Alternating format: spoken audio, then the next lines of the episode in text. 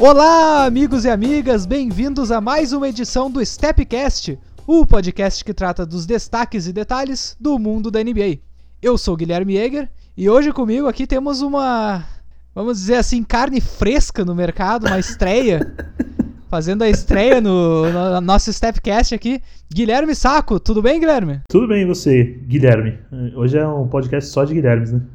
Hoje é o Guilherme Cast, Guilherme né? Cast. A gente tava brincando antes da estreia, o Guilherme Cast. A revolução. Eu queria até. Oi? A revolução do podcast.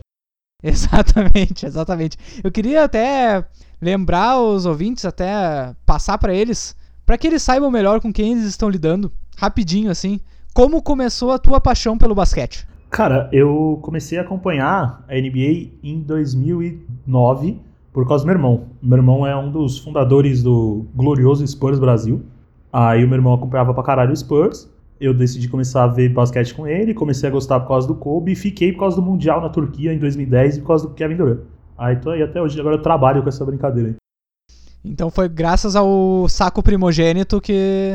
Graças ao, é, graças ao primeiro saco. Ao primeiro saco, conseguiu trazer o, o mini saco pra. Esse podcast aqui ele não vai se furtar de piadinhas com o teu sobrenome. Puxa, como tu já deve ter notado no começo. graças a Deus. Eu farei a maioria. Ótimo, ótimo. Não, até porque a gente tem que se tratar pelo sobrenome, senão a audiência vai ficar confusa. É. Ou a gente pode fazer igual aquele programa dos Estados Unidos, o Mike and Mike, e a gente pode chamar de Gui É verdade, é verdade. O, o- pode simplesmente só admitir que a gente vai confundir todo mundo E e. E, e azar, é isso aí. É isso. E azar e, e vamos confundir a galera. É isso. Uma coisa que tem me confundido bastante é essa nova proposta de calendário da NBA. Isso aí, olha, Este lixo. É, tem me deixado bastante. Eu não, não sei, não sei se eu entendi ainda. Só recapitulando pra galera, a NBA ela tá em discussões sérias entre seus membros diretivos pra colocar uma reestruturação do calendário pra temporada 2021-2022, onde eles vão encurtar um pouco o número de jogos de 82 para 78. Eles querem colocar um torneio no meio da temporada. Aí vocês podem me perguntar o que, que esse torneio vale. Ele vale no o torneio. Eles não sabem ainda o que, que eles colocariam. A princípio eles querem colocar só como torneio. Cara, eles nem. Eles nem pra fazer a regra da rua. Quem ganhar ganha um refrigerante, tá ligado? Qualquer coisa dessa. Esse cara não. Enfiar um torneio no meio da temporada que não vale absolutamente nada.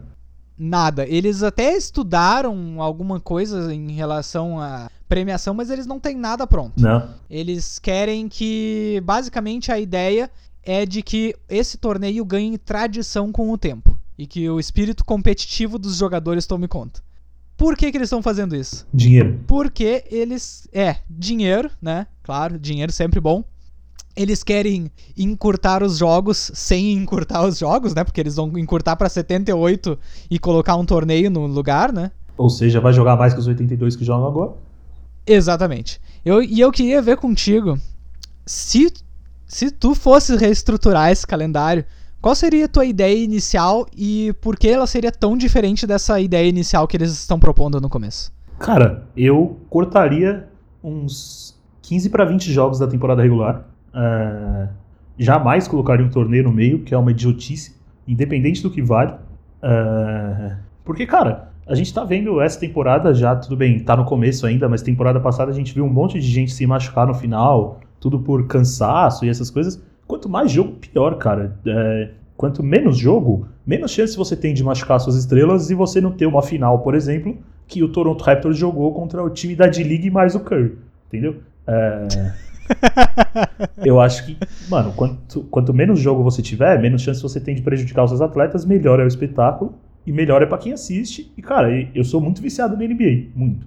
É, eu assisto todo dia, literalmente. Só que você ter jogo todo dia é desnecessário. Fã geral, ele assiste quando passa na ESPN de quarta-feira, de sexta-feira. Lá nos Estados Unidos passa na TNT de terça e quinta. Então, tipo, ele não assiste. O, o fã casual, ele não vai assinar o League Pass pra assistir, sei lá, é, Memphis Grizzlies e Phoenix Suns à meia-noite e meia porque ele, ele gosta. Ele- então é muito jogo, cara.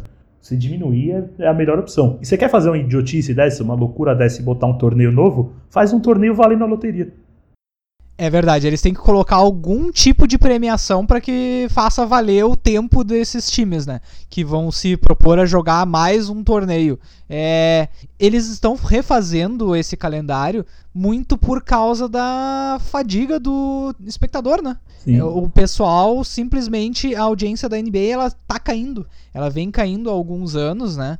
E essa é uma tentativa realmente de solucionar o problema, mas sem solucionar o real problema. É. O real problema, como tu disse, é muito jogo.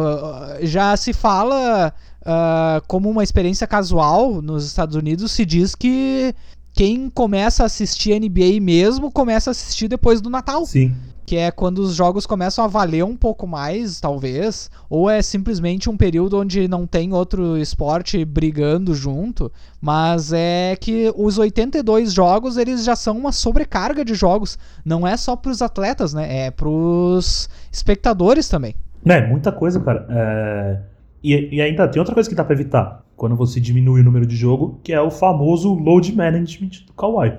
Tipo, é. mano, pra NBA, é, o San Antonio Spurs fazia isso muito, o Popovich fazia isso muito, e eu não condeno o Popovich, eu acho que ele tá 100% certo, ele tem que pensar no time dele, e não na liga e não no, na audiência, só que a liga tem que pensar na liga e na audiência. O Popovich poupava jogador em jogo de televisão nacional, que era tipo, ele entrava em quadra no. todo mundo esperando para ver na terça-feira em rede nacional Spurs e Warriors, sei lá, quando o Warriors ainda era o time da NBA.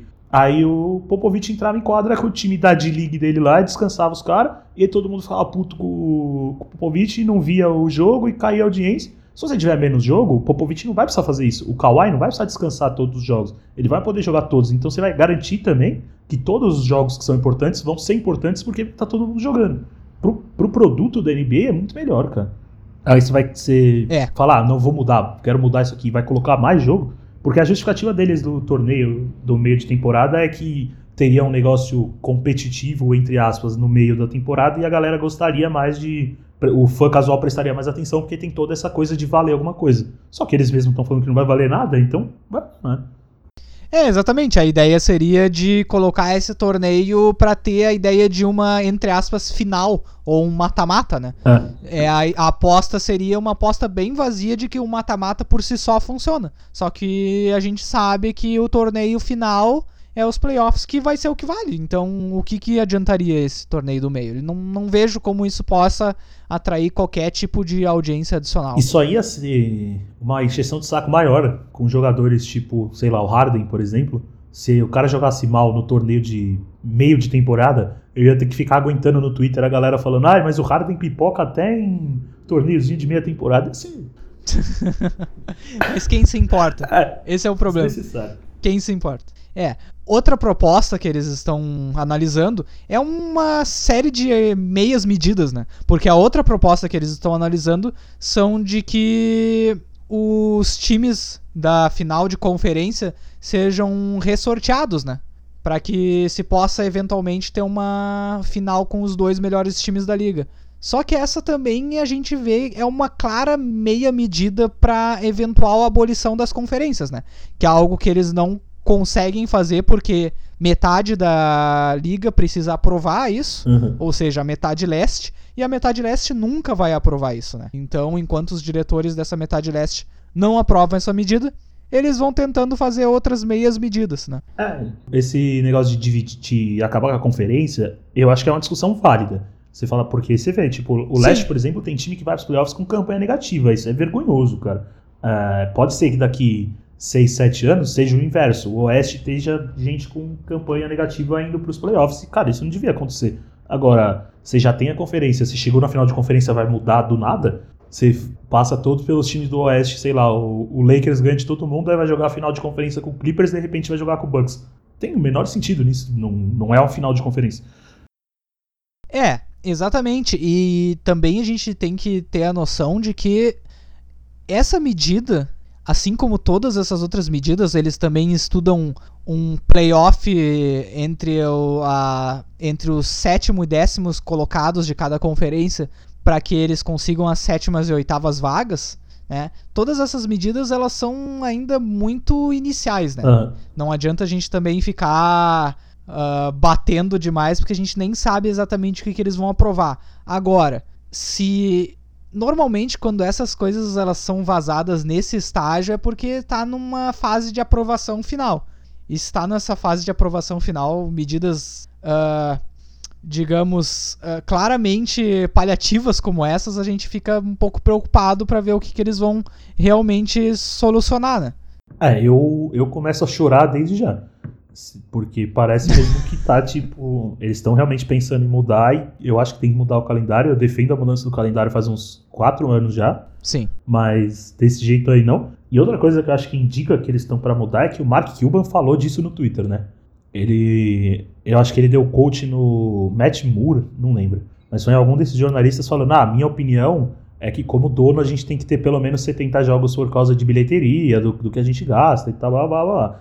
Se o Mark Cuban falou publicamente disso, é porque eles com certeza estão discutindo essa brincadeira já. E aí é, soltaram essas coisas porque tá num nível realmente tipo, vamos trocar e. Cara, é, das decisões que a NBA tem tomado ultimamente, eu ficaria zero surpreso da gente ver um torneio de meio de temporada em 2021. E só resta lamentar mesmo. É, eu realmente não sei como tratar isso com menos do que. com mais do que indiferença. É, é, é bem complicado, assim, vislumbrar essa ideia pegando, mas. Cada um, cada um, né? É, vai do gosto de cada um. Agora, eu não vejo como um torneio sem qualquer incentivo vá pegar, vá vingar com um gosto mais casual. Quem pega bastante com o pessoal mais casual, Carmelo Anthony, né? A volta do Carmelo Anthony, ele voltou. Obrigado, meu Deus, por um dia de sorriso. É, eu, eu fico feliz que a gente esteja gravando esse episódio porque eu tô aqui talvez com o, o principal defensor de Carmelo Anthony no Brasil. Maior Carmelete do. Brasil, quiçá do mundo. Como tem encarado esse começo do Carmelo, ele teve ali o- o- os primeiros jogos nos quais ele tinha recém voltado pro, pra NBA, que diga, né? E, e sem nem conhecer o, o- modelo de jogadas do- dos Blazers. Agora ele já tem melhorado bastante seus números de eficiência, né? Como tu tem encarado aí esses primeiros jogos do Carmelo? Cara, é, eu não, eu sou uma pessoa que assim, pra qualquer coisa, eu não come, não faço análise com menos de 10 jogos. É, seja os times da NBA, seja jogadores e tal. Mas o Carmelo, é, ele chegou na NBA, cara, pra mim, sinceramente, como um dos maiores fãs do Carmelo que tem no mundo, é, eu só fiquei muito feliz dele voltar. Tipo, a hora que ele voltou, pra mim era isso, pô, o Carmelo tá de volta na NBA. Aí ele fez um bom jogo na estreia, é, só que ele pegou o Portland sem ninguém, com o Lillard machucado, a campanha horrível, e eu sei lá o que deu na cabeça do Terry Stotts, porque eu acho o Stotts um ótimo técnico, mas o Carmelo chegou ontem e ele já deu a chave da franquia pro Carmelo. Falou, ó, a gente vai rodar 35 jogadas por você por jogo. E isso aí. É verdade. Aí o, o Lillard voltou, eles deram uma, uma adaptada um pouco melhor. Os últimos dois jogos, ele fez dois jogos excelentes. E, cara, é, mais do que qualquer coisa, mais do que os números, mais do que ele ter ido bem ou não, é, o que me deixou muito feliz nesses últimos dois jogos do Carmelo é que ele tá muito focado. Essa, era a minha única dúvida com o Carmelo. Eu até, na ESPN, lá no blog da ESPN League, eu escrevi um texto quando ele, quando ele tava pra voltar e depois um outro quando ele voltou. É, eu, nunca, eu nunca duvidei da qualidade do Carmelo e eu acho que ninguém duvida da qualidade do Carmelo. A questão era a questão de atitude só com ele. E ele parece muito diferente, assim. E eu. Eu, eu tenho essa sensação desde a entrevista que ele deu pra ESPN gringa lá, pedindo uma chance e tal, não sei o quê. Foi a primeira vez que eu vi o Carmelo dar uma entrevista falando essas coisas. E eu não olhei pra entrevista e falei, ah, quem, quem ele acha que ele quer enganar, né? Ele só quer jogar pra ganhar. Foi a primeira vez que eu achei que foi, foi sincero mesmo, e ele tá mostrando que é sincero isso na quadra. Então, isso é a melhor parte, tipo. Eu confesso que eu era bem mais cético. Quando eu vi essa mesma entrevista na ESPN gringa, eu fiquei com a sensação de que ele responsabilizava muito as outras franquias pelo, pelos problemas que ele vinha passando. Nesse início de temporada, o que eu também procurava era o foco dele. Onde que estaria o foco? E ele não está tentando fazer algo que ele não possa controlar, que a gente sabe que, por exemplo, o Carmelo Anthony nunca vai ser um defensor positivo na tabela, né? Uh, ele tá fazendo exatamente o que ele pode controlar, que é a seleção de arremessos dele tem melhorado já uh, drasticamente do, do primeiro jogo, inclusive. Sim. Que, onde ele foi forçado a pegar muitos arremessos porque não tinha ninguém. Tinha basicamente o CJ McCollum e o CJ McCollum tava mal, né? Ainda está mal na temporada, diga-se. Diga-se de passagem, ele só tem cinco jogos, mas já teve uma melhora bem expressiva, ainda que contra adversários como o Chicago Bulls, né? Que, bom, Jim Boylan ele é, tá prestes a ser demitido, eu imagino. Mas o Carmelo ele tá com boas porcentagens, boa eficiência, tá sabendo bem o que fazer na quadra, mesmo com pouco tempo de. Na verdade, ele não teve nenhuma prática, uh, nenhum treino efetivo com o time, né? Então só a, a oportunidade que ele tem de, de agora ser mais uma parte do ataque em vez de todo o ataque já ajudou ele bastante, né? Com a volta do Damian Lillard. E fica mesmo a dúvida se o pessoal acha que ele vai resolver esse problema dos Blazers, né? Porque acho que nem mais o otimista dos fãs do Carmelo pensa dessa maneira, né? Os Blazers têm problemas muito maiores do que só o plug and play ali do Carmelo e o, a pontuação que ele entrega, né? Carmelo Anthony Finals MVP esse ano aí. Não, não existe a menor dúvida. É... Cara, é isso, tipo, esse, esse é um outro problema com o Carmelo também. As pessoas têm uma expectativa nele porque ele foi um jogador. Ele é um dos melhores pontuadores da história da NBA, isso é indiscutível. É, na época do Knicks ele fazia 40 pontos por osmose, assim. Tinha jogos que ele falava: não, tá, esse jogo é meu, eu vou ganhar esse jogo, e ganhava. E, cara, ele tem 35 anos agora. É, ele não vai ser mais esse cara, e ele nem tem que ser, e as pessoas nem têm que esperar que ele seja. Uh, ele tem que ser tipo um complemento pro, pro Lillard e pro McCollum. E o Portland começou a temporada bizarramente mal. Isso é uma coisa que também eu não entendo. O Trailblazers, os caras foram finalistas de conferência na temporada passada. Adicionaram o Whiteside, que eu não acho nenhum absurdo de jogador, mas não é um jogador ruim. E de repente estragou o time. Eles começaram, parece, começaram do mesmo nível que o Warriors, que não tem ninguém. Aliás, é até, até engraçado você parar pra pensar que a última final de conferência do Oeste são, tipo, dois dos piores times no começo da temporada. É, eu já, já discordo um pouco. Eu, quando eu vi a construção dos Blazers nesse nessa pré-temporada eu via adição má defensivamente atrás de adição má defensivamente. Eu achei que eles iam. Não esperava que eles caíssem tanto. É, é. Isso é 100%. Isso é sem dúvida. Não esperava que eles caíssem tanto. Agora eu achava que eles iam ficar brigando ali pela sétima, oitava vaga. É, então. Eu tinha um pouco mais de dúvida. Agora, a, a queda deles é muito precipitante e passa bastante pelo jogo do CJ McCollum, né? Que tem sido bem. A eficiência dele tá bem baixa nesse começo de temporada. Até falamos num episódio anterior sobre o CJ McCollum e o quanto a eficiência dele, que já não era das mais altas, baixou bastante nesse começo de temporada. E o problema desse time não era exatamente o ataque. O Carmelo diversifica um pouco mais o perfil do ataque que eles podem dar, mas eles ainda vão ter que adicionar alguma coisa defensivamente para poder se segurar contra o resto da liga, né? É, a, a, defesa do Portland é uma das coisas mais feias que eu já vi na minha vida. E eu me vejo no espelho todo dia, cara. Uh, o, eu, acho que, eu acho que o Portland também, eu não, não esperava que eles fossem pra final de conferência de novo esse ano. É, para mim era um time para cair na primeira rodada dos playoffs, mas era um time para chegar nos playoffs, né? Era para ficar ali sexto, sétimo, talvez oitavo e ir pros playoffs. Não era para ser um dos piores times da NBA, igual eles começaram. E o CJ McCollum aproveitar a oportunidade aqui para pedir desculpa publicamente para toda a torcida do, do Portland, que a culpa do CJ McCollum claramente é minha, que draftei ele no meu fantasy e eu consegui destruir todos os jogadores do meu fantasy. Acho que o único jogador do meu Ai. fantasy que não tá mal é o Anthony Davis. De resto, se tá no meu fantasy, to, todo mundo aí que vocês forem olhar e ver, pô, esse cara tá fazendo uma temporada abaixo do que eu esperava, pode ter certeza que tá lá no meu fantasy.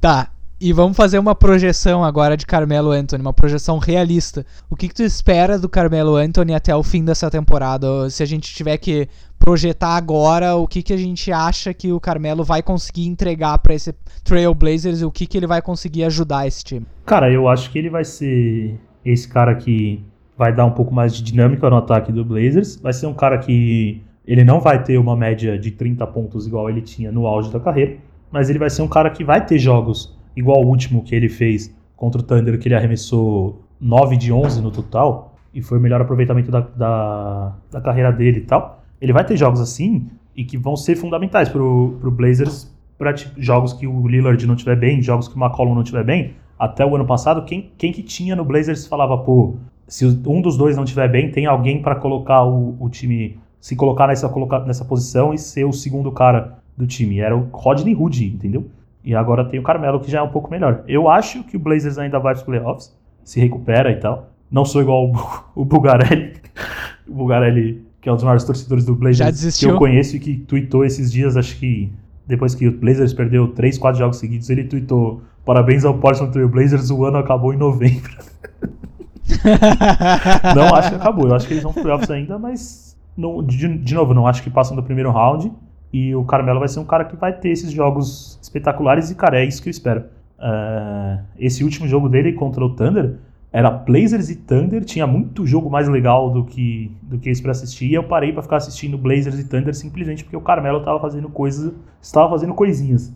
E eu espero que ele vá ter jogos assim. Ele vai me divertir por alguns jogos, vai ter jogos ruins, que é normal do Carmelo, mas ele vai ser um cara mais. Ele vai, ele vai superar as expectativas das, da maioria das pessoas, que a maioria das pessoas acha que acabou a carreira dele na NBA e ele vai provar que não acabou eu era um desses e já tô repensando aí, porque esses primeiros jogos, ele. No primeiro jogo, parecia que tinha confirmado tudo que eu tinha achado. Ele tava letárgico no, no ataque, simplesmente não se importando na defesa, mas eu parei para pensar um pouco e vi que ele estava chegando basicamente, não vamos dizer da rua, porque ele se mantinha treinando, mas ele não tinha nenhum conhecimento de time e a gente não pode avaliar assim. Né? Ainda estamos só com cinco jogos no momento que a gente está gravando esse podcast, na quinta-feira, quase sexta-feira, na verdade. Mas, e como tu falou bem, no começo dessa avaliação é bom a gente esperar uns 10, 15 jogos, pelo menos.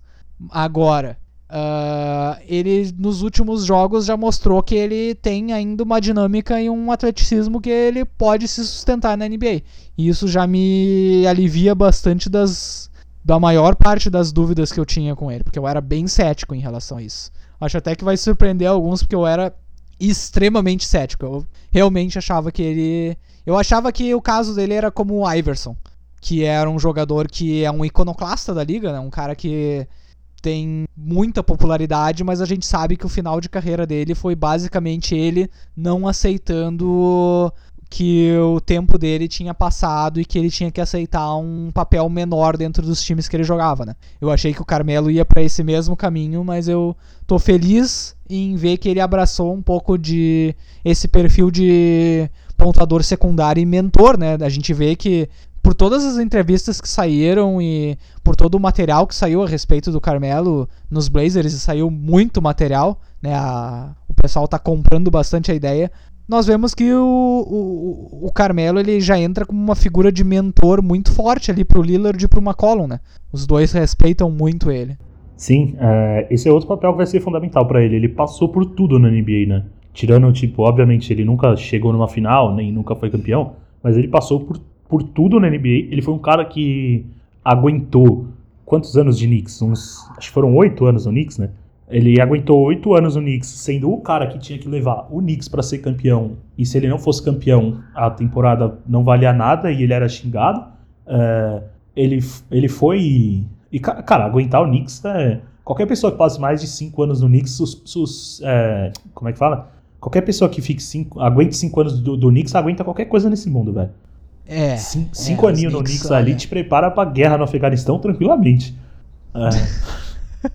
Os Knicks são complicados. Os Knicks são muito complicados. É, é, é, é e, e, são complicados há 20 anos, né? A gente até falou no, no, no, podcast anterior o, o, quanto essa franquia ela consegue dar dor de cabeça não só para seus torcedores, mas como para todo mundo. O Knicks tem que acabar. É, é incrível. É, os Knicks, eles, eles, basicamente. O Charles Oakley tem que entrar no escritório do James Dolan e tirar Na ele porrada. de lá a pontapé. Sim. Na força mesmo. Mas. É, e, e, e, alguém tem que estatizar o Knicks, basicamente. Não tem o que é fazer. É Precisamos de um Stalin Não tem o que fazer. É. é, mas sobre o Carmelo, uh, gloriosa igreja do mid-range de Carmelo Anthony está aberta para sessões de conversão. Se você quiser participar, a gente aceita todo mundo que não acreditava no Carmelo e ainda vê o caminho da luz. Eu vou esperar um pouco ainda, eu tô um pouco agnóstico ainda. Mas eu, eu quero ver mais, eu quero ver mais, porque eu não sei como isso vai funcionar num contexto de time com McCollum, Whiteside e Lillard. Num contexto defensivo, eu não sei como isso vai funcionar em longo prazo, mas eu tô mais otimista do que eu tava no começo dessa, desse experimento aí do Carmelo. Não, não tem que saber, é só acreditar. Olha, por falar em acreditar, eu queria até passar pro, pro rival de final de, de, de, de semifinal de conferência na temporada passada do, do Trail Blazers. Eu queria entrar no assunto do Denver Nuggets e por que ninguém exatamente acredita no Denver Nuggets. Eles são um time que eles começaram de novo teoricamente muito bem a temporada, né? 13 vitórias, 3 derrotas. É, é um, um recorde bem, bem expressivo já para começo de temporada. Eles só estão atrás dos Lakers na Conferência Oeste, né?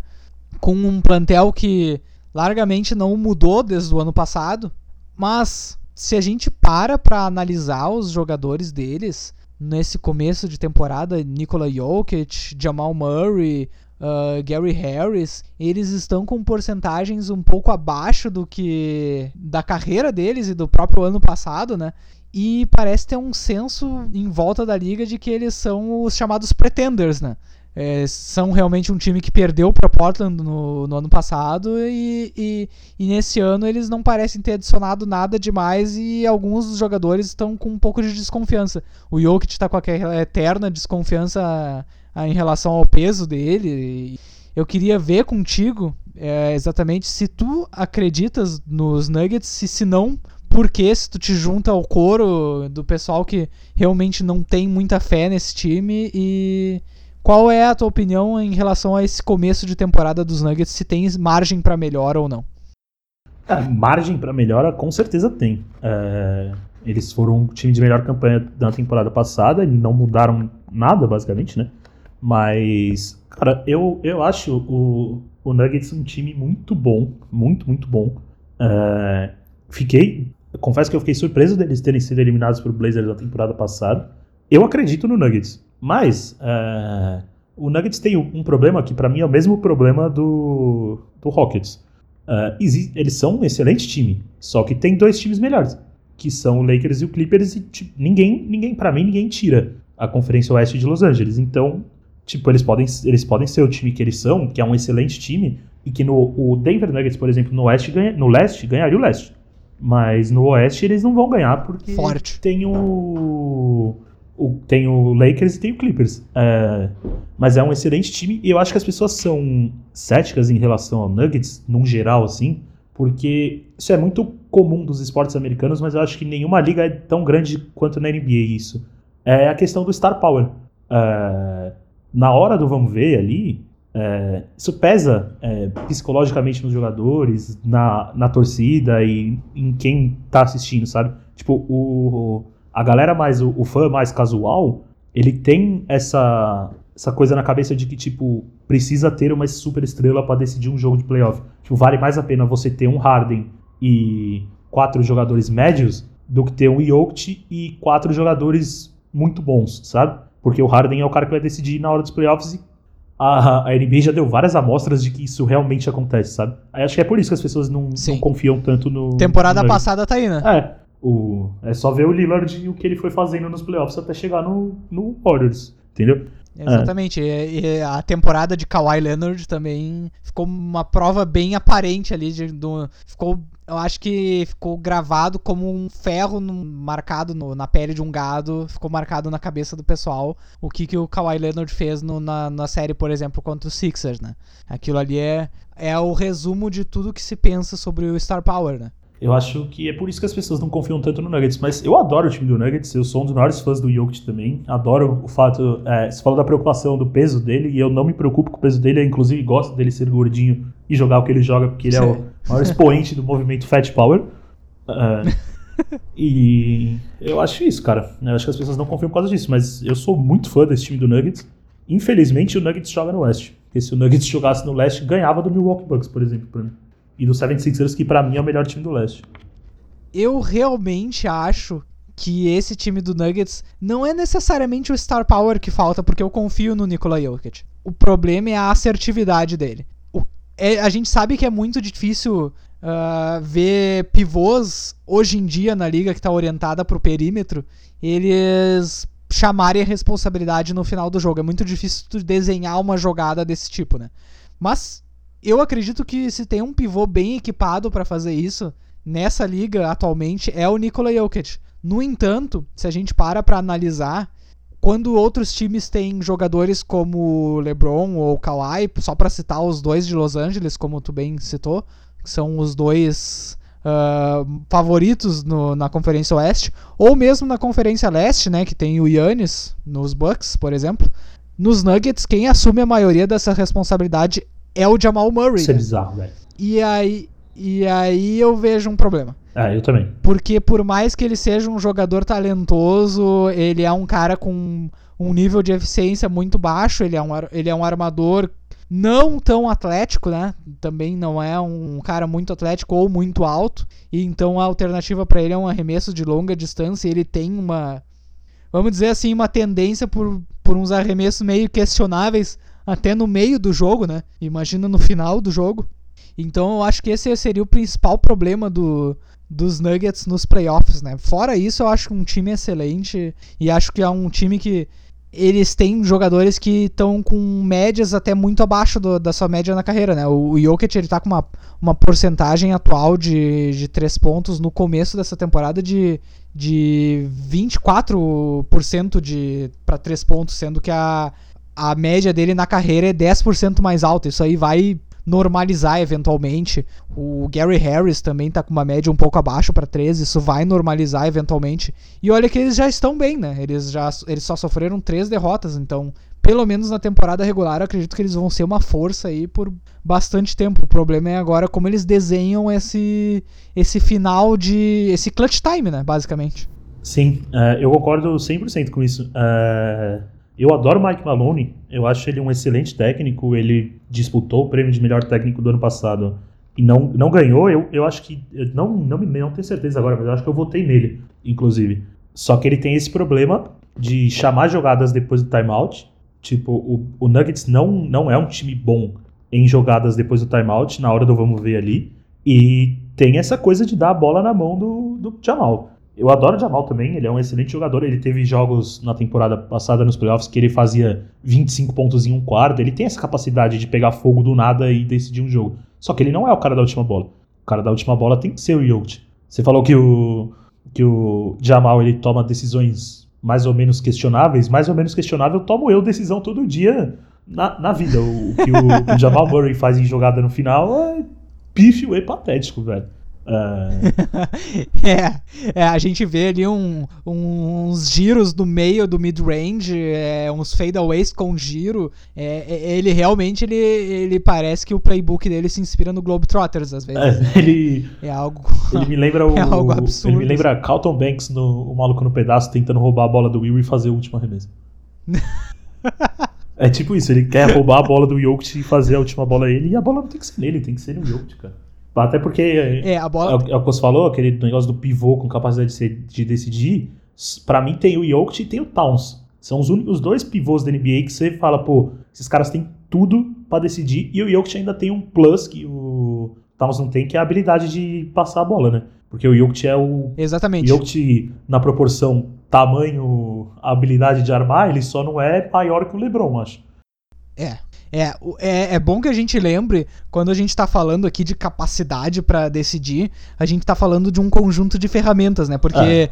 eu já tô eu já tô ouvindo as reclamações e os comentários. Ah, mas o Embiid. Ah, mas e não sei quem. O Embiid, ele tem um, um hoje em dia na liga voltada para perímetro, ele tem um arremesso de três pontos bem questionável e, e no clutch time é necessário hoje em Sim. dia. Não tem como correr disso. É, é, é, não, não, adianta a gente ficar achando que só porque o Embiid é uma besta no, no, no, no, garrafão ele vai conseguir decidir jogos, porque é bem possível que os times vão colocar três jogadores em cima dele. Vide em ponto o que os Raptors fazem contra ele com o Gasol e, e outros jogadores. No, né? no caso do Raptors é só colocar o Gasol lá que ele treme. É, é e, e, é isso, sabe? O Embiid ele não tem, por mais que ele seja um jogador com bastante recursos, especialmente defensivamente, ofensivamente ele ainda tem que desenvolver a visão e o arremesso para que ele seja uma, uma primeira opção viável no, no, no final do jogo, né? Por falar em Embiid, eu vi ser especulada, não a, não a título de informação, mas só a título de, de, de, de, exercício de pensamento mesmo, uma troca de Jamal Murray com Ben Simmons que eu fiquei pensando bastante aí. Que seria uma coisa para dar um pouco mais de perfil de defensivo e velocidade para os Nuggets e um pouco mais perfil de arremesso para os Sixers, que olha, estão precisando. Nos últimos jogos que eu vi, o ataque dos Sixers está bem complicado. Nossa, eu buguei com essa possibilidade de troca. Eu não sei se eu acho, eu não sei se eu acho ela muito boa ou muito ruim. Eu também não sei. Eu só fiquei bastante interessado, porque uma parceria de Ben Simmons com Nikola Jokic, só a visão que esses dois têm em quadra, eu já acharia muito interessante. Só de como exercício estético, assim, só para ver esses dois juntos, eu já acharia muito interessante. Mas mas, Mas. lembrando, a gente não tem ninguém aqui é o Wojnarowski, tá? É só... League Sources tells step, Stepcast.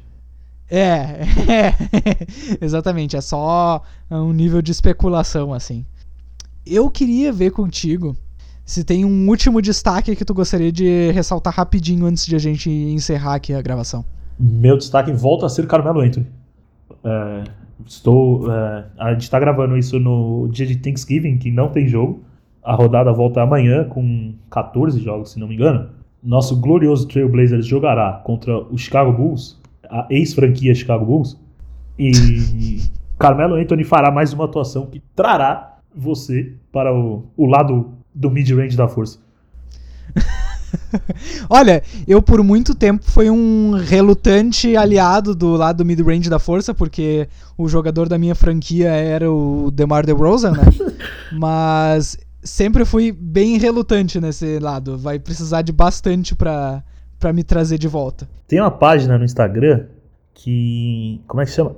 É Midrange Tools. É Midrange 2S, a página no Instagram. É a melhor página no Instagram do mundo, que eles todo dia eles postam um, um vídeo de highlight só de jogador fazendo cesta do mid-range. Então fica aí o Ed, né? Fica aí o hashtag Ed. Hashtag Ed aí. Uh, dica aí pra vocês seguirem o Mid-Range 2 se vocês estiverem com saudade do basquete dos anos 90. Quem que seja o americano que faz isso aí, você é um gênio, meu filho. Nós vamos seguir monitorando aqui o progresso da minha conversão para a igreja de Carmelo Anthony. Mas, nesse meio tempo, eu gostaria de então te agradecer pela sua presença muito obrigado pela tua participação e vamos, vamos te trazer mais vezes aí pra. Toda vez que a gente quiser falar de Carmelo e contra nerds do basquetebol. É, eu acho, eu acho engraçado esse negócio do, do. Eu acho engraçado a minha relação com o Carmelo, na verdade, porque eu sou, eu sou muito nerd de basquete, assim. Eu sou o cara que gosta de estatística avançada e analisa jogadores por estatística avançada, mas eu gosto. É, eu, na teoria, eu deveria odiar o Carmelo, né? Porque aparentemente é isso. Se você é um cara que gosta de estatísticas avançadas, você é obrigado a odiar Carmelo Anthony. Mas eu aprendi a amar esse homem e foi uma das melhores coisas que eu fiz na minha vida. E eu espero também voltar milhares de vezes. Uh, enquanto não volto, uh, por causa do trabalho, quem quiser me acompanhar aí, toda terça-feira e quinta-feira eu lanço vídeos no, na ESPN falando de basquete. Inclusive, dessa semana é sobre Luka Doncic, o futuro dono da NBA. Uh, eh, mas eu quero voltar muito aí. Tá, tá cravado. Tá cravado. Está cravado, cravado. Uh, está registrado na história do YouTube brasileiro. E tem também uma belíssima comparação de Tim Hardaway Jr. e eu no Tinder. Que é um grande momento do, do vídeo. Mas é isso. É, Muito obrigado eu Sigam o Guilherme Saco, sigam o trabalho do, do Guilherme Saco na é ESPN. Sigam o NBA no Divan Grande. com o Leonardo Sasso. É um baita programa, eu recomendo bastante. Grande Leonardo Sasso o grande Leonardo Sasso. Infelizmente gaúcho. Vou trazer o Leonardo Sasso um dia aqui também. Isso, traz ele pro Stepcast que ele vai ser bem-vindo. Eu gostaria de lembrar o pessoal que Você pode nos ouvir no Spotify, Google Podcasts, SoundCloud, Breaker, Stitcher, Radio Public, Pocket Casts, Anchor.fm. Nos sigam no Twitter em StepCastPod ou nos mande seu e-mail com pautas. De repente, se você quiser ressaltar algum tipo de mid-range, alguma conta de mid-range que a gente tenha que falar aqui, ou de repente falar sobre a grande temporada de Rui Hachimura, Grande. vocês podem mandar qualquer tipo de pauta que vocês quiserem para stepcastpod@gmail.com. Temos que falar sobre Rick Rubio também. MVP de Mundial e- e MVP de final de Mundial, Rick Rubio. É, Tem muitos outros programas que a gente vai fazer e, e a gente vai te trazer muito mais vezes aqui. Agora o Guilherme Saco ele é parte integrante e em tempo integral do Stepcast. Integral, mas não 100% integral. Integral, mas quando der. É, inte- tão, tão integral quanto o, o corpo movido a energético conseguir aguentar. É isso. então eu queria te agradecer de novo pela participação. A gente se encontra no próximo programa. Muito obrigado pela audiência e até mais!